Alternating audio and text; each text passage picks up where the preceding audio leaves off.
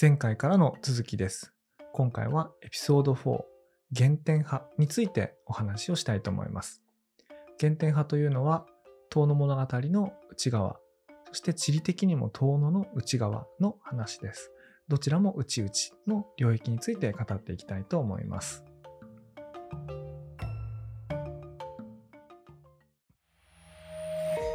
メディアヌップ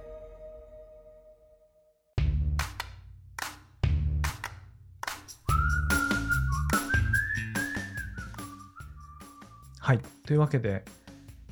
もうこれ最終回なんですけども、はい。最終回はですね、最もディープな、内々の原点 そうですよね。についてはい話したいと思います。ね、最もディープって言ったんですけど、実は、あの、遠野に住んでる宮本さんとか、あの遠野に生まれた私からすると、一番身近なのがこの原点派なんですね。うんうん。はい。なんでかというとこの原点派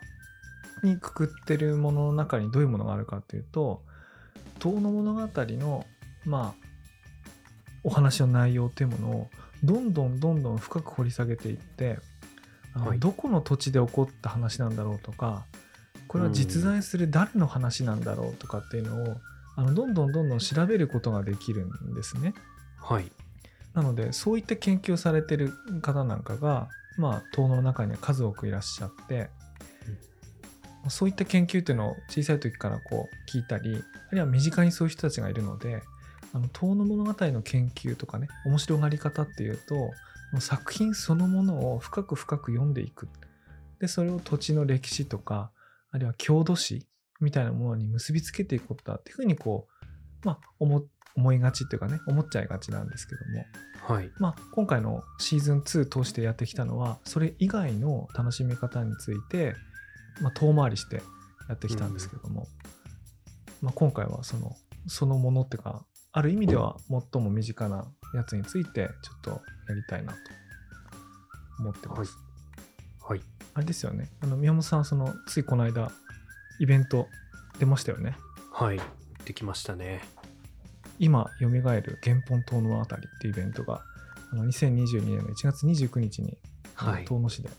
開催されたんですけども、はい。これがどういうイベントかイベントだったかちょっはいと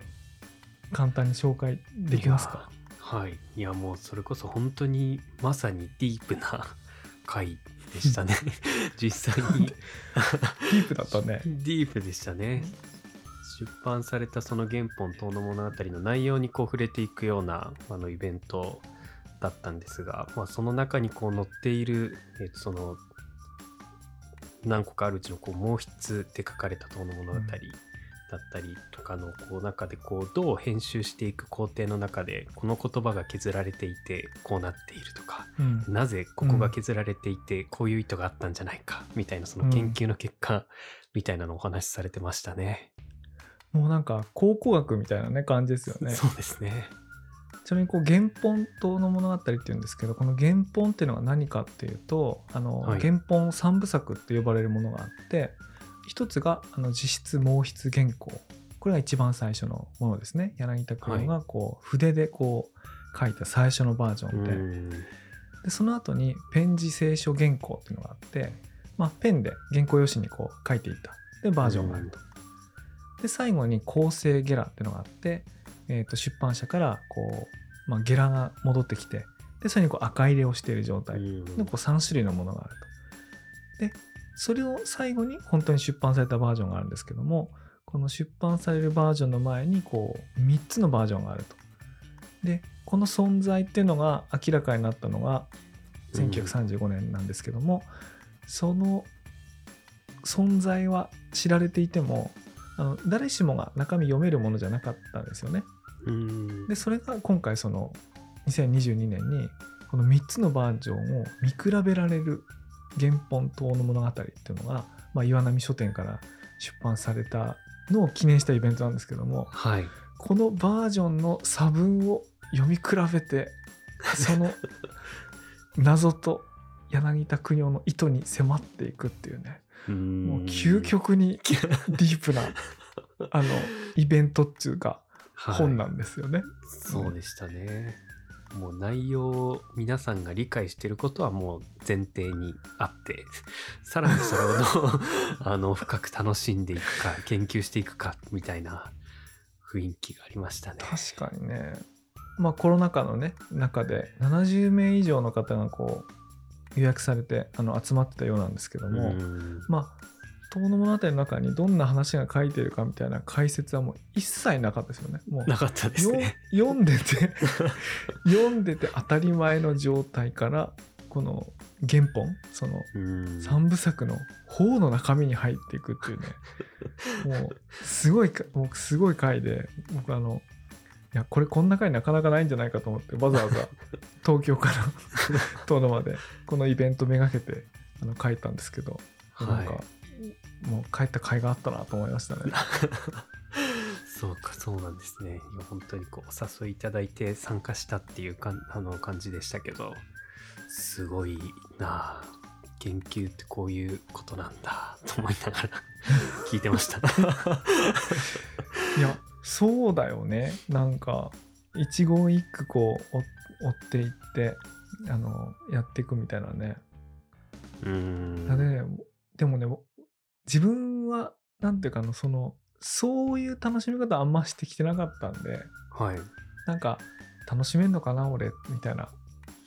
感じもあったんですよ。あのはい。まあすごく興味があるんで聞きには行くんだけどもその原本のものをこう、まあ、本で出版されたものですけども見て自分がそこから何か発見できるかって言ったらうん。無理なんじゃないかと思ってたんですけども、はいあの発見がやっぱりありますねあなんか、終わりましたか。うん、あったあったあのね なるほどと思ったのがはい。あの柳田国夫が、えーと「構成ゲラ」あの出版直前のバージョンにこうんう赤字を入れて修正の指示を出してるバージョンがあるんですけど、はい。そこにねデザインの指示がしてあるんですよね。あもちろんその文章のね構成指示なんかもあるんですけどもデザイン、はいこの文字はつまりタイトルの文字ですけどもタイトルの文字はちょっとこの位置にこうずらすんだみたいなあすごく指定があってすごい、そのレイアウトの構成まで入ってるんですね。あそうなんですよ。へえ。でねそれがね見ると結構特徴的であの、はい。まあ、本のタイトルあの表紙にねこう縦書きに「東の物語」って縦書きで書いてあるんですけどあの普通にねデザイナーさんにこれをお願いしたらいかにもこう文字の中央をその表紙のセンターに持ってくると思うんですけどもうん。「東の物語」ってそうじゃないんですよ。あの文字の左端をセンターに持ってきてるんですね。ああ、なるほど。はい。だからパッと見ちょっとずれてるんですよ。そっか、でもそうですよね。それがはい狙いなのね。あのへえ。まあ、なんでその狙いがあるのか僕ちょっとまだよくわかんないんですけどはい。明確な狙いがあって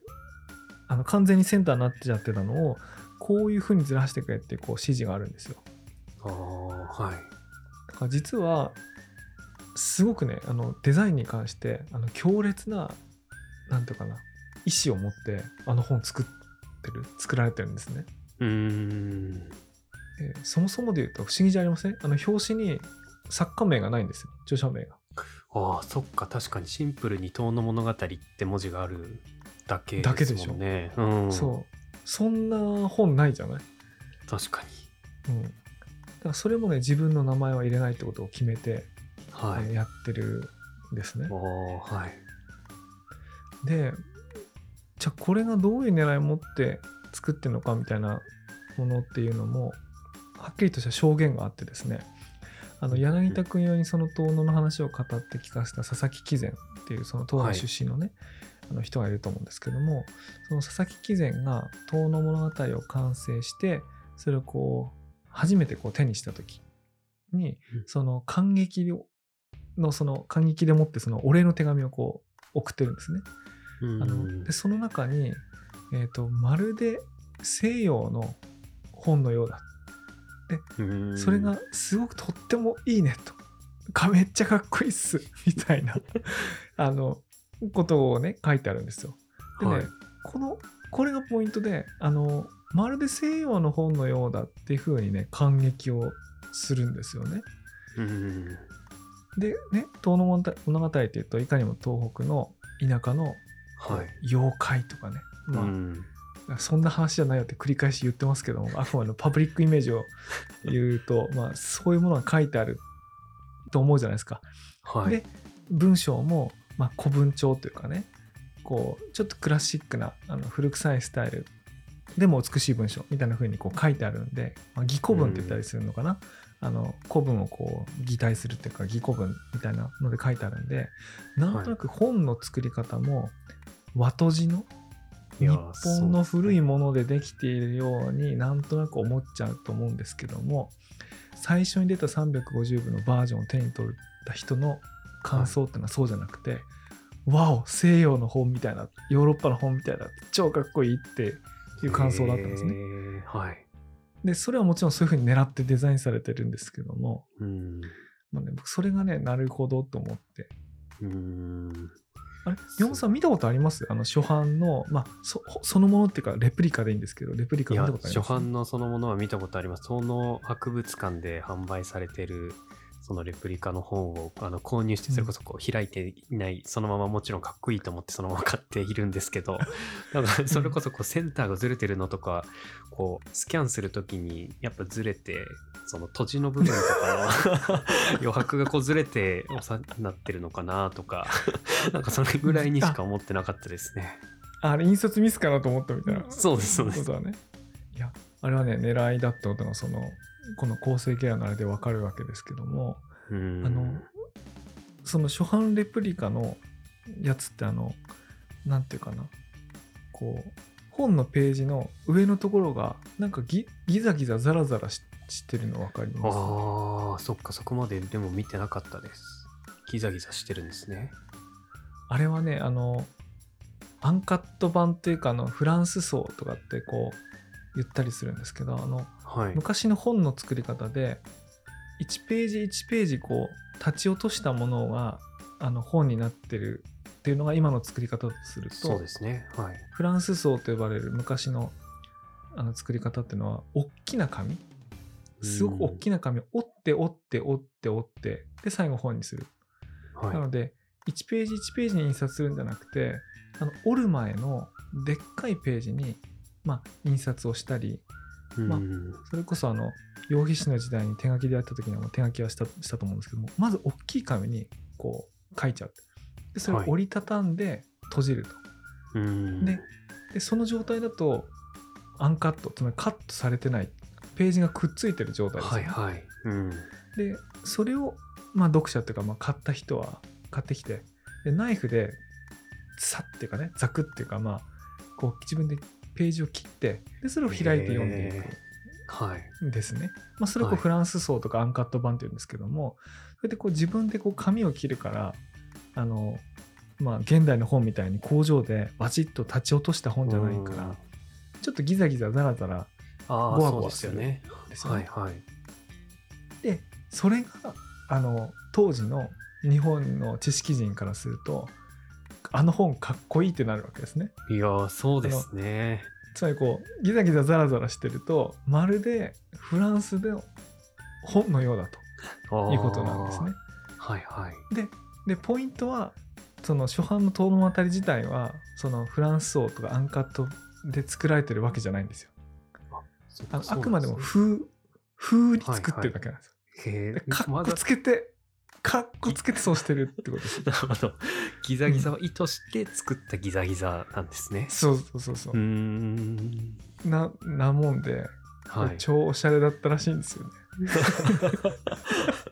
すごいですね。でも柳田国はそんなにこう西洋のデザインみたいな、なんかそういうところにも興味があったんですね。うん、そもそも柳田国夫さんっていうのはもう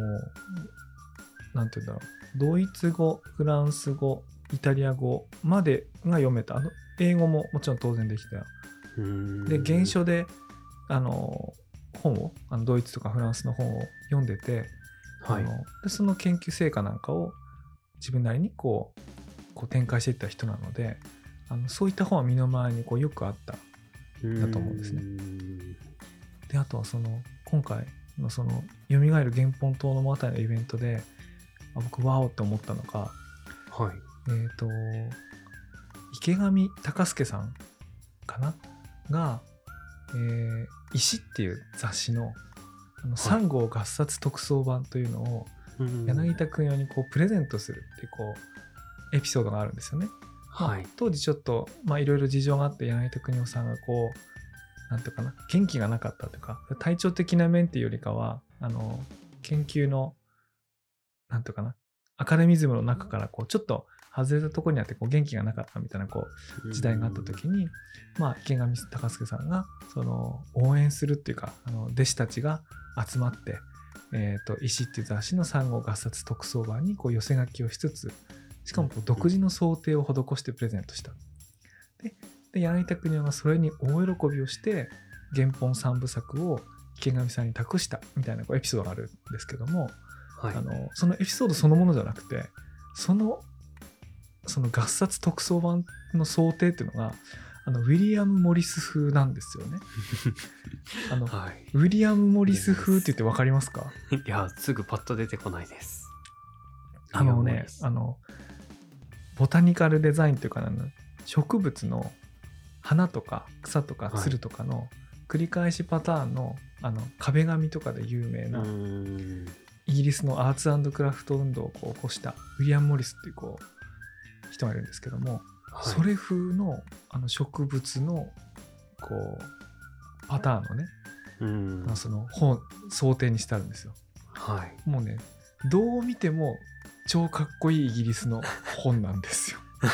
それがね。いやーそうですよね。確かにあのイベントの中でもその紹介こう、まあそのデザインの紹介っていうか、そのはい石っていう雑誌を送りましたって写真が出てきました。すごいかっこいいのが急に出てきて、おっってなりましたね。すごいかっこいいのありますよね。そうそうそうそう。はい。だからもちろん柳田国夫はその弟子たちがこうそういうふうにこう集まってで寄せ書きをして、師匠を励まそうとしてくれたこと自体に喜んだと思うんですけどもはい。その弟子たちがきっと国夫さんこれ喜ぶだろうと思ったものっていうのはこういうかっこいいもんだったっていうのは、やっぱりそのどういうデザインセンスあるいはどういう感性を持って喜ぶかってことを考え尽くしてやったはずなんでやっぱそういうところにすごい影響を受けてるんだなっていうのがこう間接的にも分かってはい。あのねそれがねこう面白いなと思ってうーん。なので僕その内容をねこう一つ一つ追って追っていって原本と物語のこう一期一会の違いとかから何か発見できたりは今のところしてないんですけども、はい。まあ、少なくともねデザインに関してはねあのあの僕もこう興味を持ちやすいポイントがあってはい。あのいやこれよよかったなとか言ってよかったなとか、まあ、その本はね買えばどこでもあの買えますんであれですけどもいや面白かったなと思ってうーん。すごいな。でもそんなことまで載ってるんですね。原本等の物語。ねなんかすごくあのあの時代にどうやって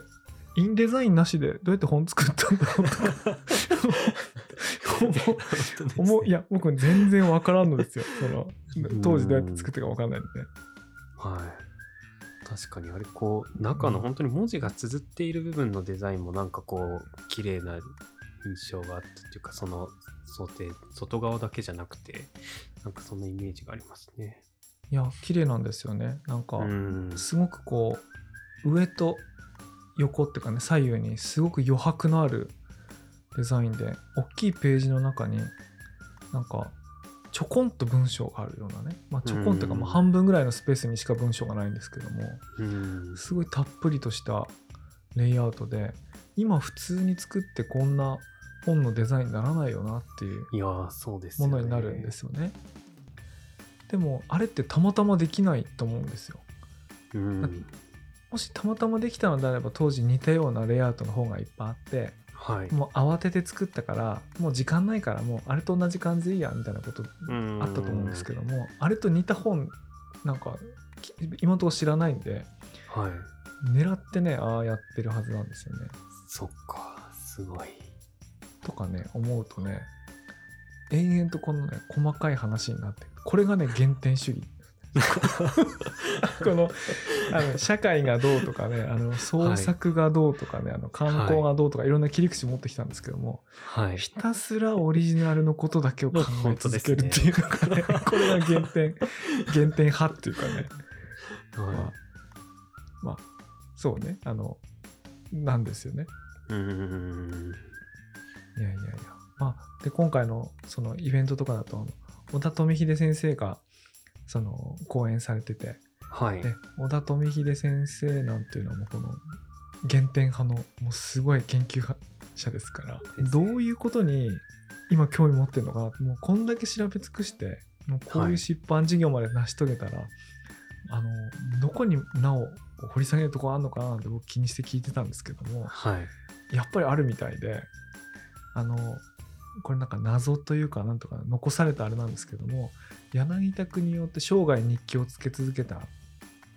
ですけども、はいこ。の遠野物語を書いた前後の日記だけが紛失してるんですね。へえ。鎌田久子さんという人がはい。その日記を預けてもらって、えー、とその日記にはこういうことが書いてあるよってことを、まあ、1975年のあの岩手日報なんかにこう書いたことがあるらしいんですね。なので、その時点まではこの日記が確かに存在していてはい、中身を読むことができる人がいて、まあその人は鎌田久子さんっていうんですけど分かっているんだけどもあの鎌田さんってのはもうすでに亡くなられてるんですけどもじゃあはい。その日記をあの返してくださいってことをねあの柳田国の息子さんのこう遺族の方がお願いしてもいやもうないんですっていうふうにこう返ないんですっていうふうに言うんですってそのへ遺族の方が。はい。それがねこういや紛失したのか盗難にあったのかなんか分かりませんけども、まあ、とにかくねもうない出てこないんだそうなんですよ。本当にこの世界から消えちゃったのか、はい。どっかにあるんだけど、まあ盗難紛失なんかで分かんないのか分かんないんですけどうね、ーでこれが出てきたら大事件だと一番熱い時期の日記が失われてるっていうね、はい。うん僕こう他人事みたいに言いますけどこうなんか失われてるものを探すってなんか面白いじゃないですかいや、そうですね。そうそう まさに。一番熱いところが失われてるんだってエピソードを聞いてこれははい。もしね、万が一に出てくるようなことがあったらこれ大事件だなと思っ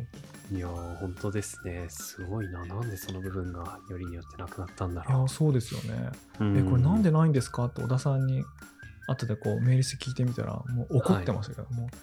うめちゃめちゃ思い出すたびに腹が立ってしょうがないってこと メールの文面でも怒ってるの伝わりましたけど、へまあ、研究者者にしてみたらそうですよねいや僕らにしたらそうですよね読みたいなっていうやつですもんね。うーん。確かに。すごまい。でもあ、なのでこのはい原点主義っていうのも、なんかもしかしたらまだまだ続きがあるかもしれない。すごいですね。まだまだ掘り下げられる内容があるかもしれない。掘り下げられるかもしれないね。まあそのねあのこの原本遠野物語のこう前書きの中でね、あの赤坂のり先生があのこの本が出たことで今までは研究者しか読めなかった原本三部作があの誰にでも読めるようになるのでなったのでこんな読み方ができますよこんな発見ができましたよっていうのってもう誰にでも開かれた状態になるので、うんぜひそういう意見とかね研究とかが活発に交わされてほしいってことをまあ書かれてあるんですけども、はいあ。の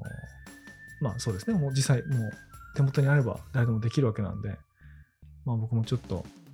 なんかやってみようかななんてことを思っています。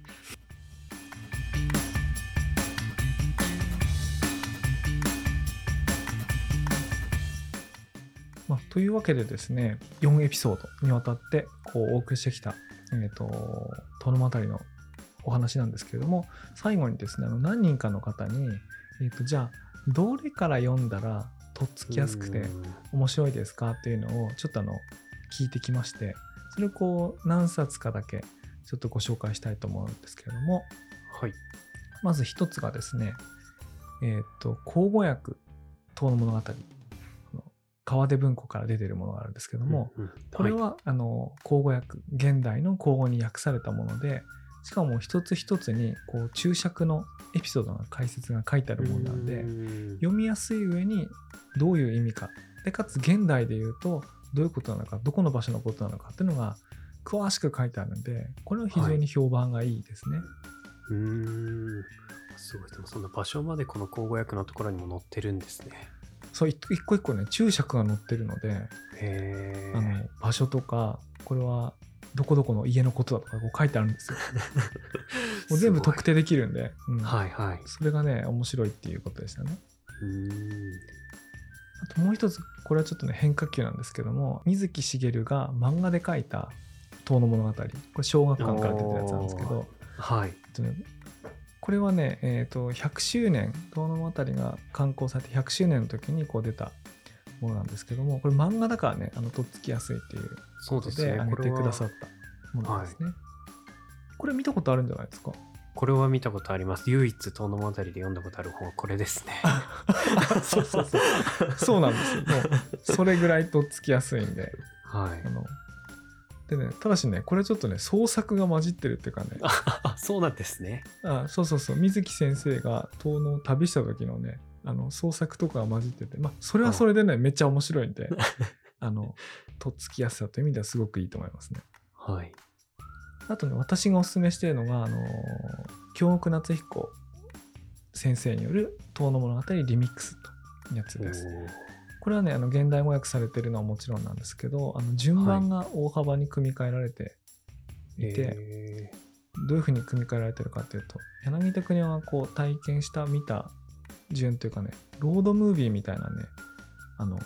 感じの狙いなのかな？なんかちょっと組み替えられていて、それがね、邪道だっていう人もいるんですけど、僕はね、はいすごく飲み込みやすくてね、あの、面白かったですね。うーん。あくまで順番をこう入れ替えてるだけというか、かつ現代語訳もしてます。現代語訳もして。ううんそれがね、すごい面白いんですよね。はい。というわけで、あのいろんなね、あのバージョンというか、とっつきやすいバージョンありますんで、はいあ。のぜひあの手に取ってあの探してみてもらえればなと思います。はい。ありがとうございます。というわけでですね、最後にね、もう一つお知らせがありまして、はい。えー、と東京のですね、えー、と神田でですね、あのパッサージュっていうあの新しい本屋さんができるんですけども、はいこ。れはあの普通の本屋とちょっと違いまして、あの棚の一つ一つにあのオーナーがいて、でそのオーナーが自分でこう本をセレクトして売ってるっていうこう集合体のその本屋さんなんですけども、はいあの。そこにですねちょっと私というかメディアヌップの名義でちょっと本を出そうかなと思ってましてそうあのこんだけねあの散々こう遠野物語のね解説を解説っていうかまあテーマ取り上げたんで、はいあの。それに関連する本をちょっとこう並べてあの手に取れるようにしようかなってことをあの考えていん。ます。はい。まあ、なかなかねどれから読んでいいかととっつきづらいと思うんですけどももしこのポッドキャスト聞いてあのあこれだったら面白いあこれが面白いとかっていうのがあったらですねあのそのお店でも手に取れますしあるいは通販もねあのできるようですんでぜひそのご興味持っていただければなと思いますうんうん。すごいいいですね。実際に手に取れる場所があるっていうのはまた。そうこれたまたまね時期がねかぶったんですけどねそうはい。やってみようかなと思ってますすごい楽しみです。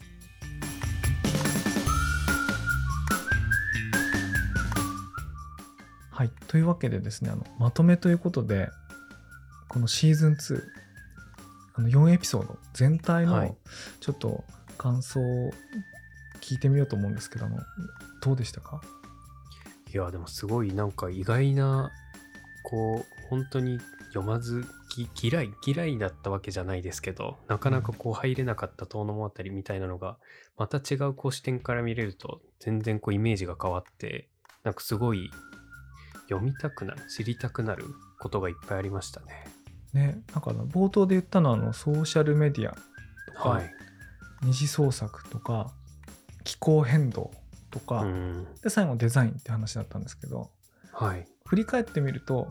ちゃんとその話してたでしょ。そうですね いや全然こうかけ離れてるものだと思ってたんですけど、うんうん本当にそのテーマになってましたね。いやそうなんですよなのでね僕もそれが分かった時にすごく面白いなと思ったんでうーん。なんかちょっとでもねイメージ覆して興味持ってもらえたらな嬉しいなと思いますはい。いや、本当にすごいですね。これだけいろいろあって。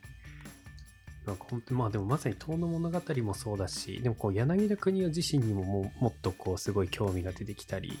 フォーカスしたくなるなと思いましたね。あそれね社会派ですねうんその そのあそっか四分分。4分類で一番言うと最初の。社会派ですね、そうですうん、宮本さんは社会派だってことで。確かに。その4証券に分けていくとどこから入れるかみたいな入り口が4つあるみたいでいいですね。そうそうそうそうそう。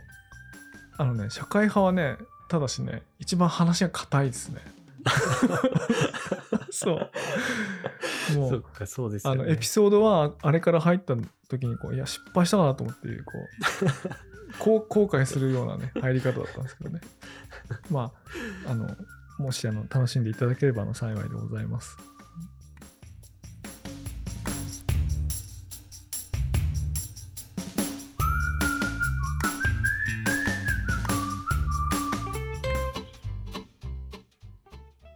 メディアヌップではニュースレターの配信と Discord のサーバーも公開しています。番組の中に出てきた本やリンク、Discord への招待はニュースレターの中に掲載しております。ぜひチェックしてみてください。メディアヌップでは番組へのメッセージも募集していますお便りはニュースレターの中のリンクからお送りくださいはい、それではここまでのお相手は佐々木ると、宮本でしたそれでは次回お楽しみに。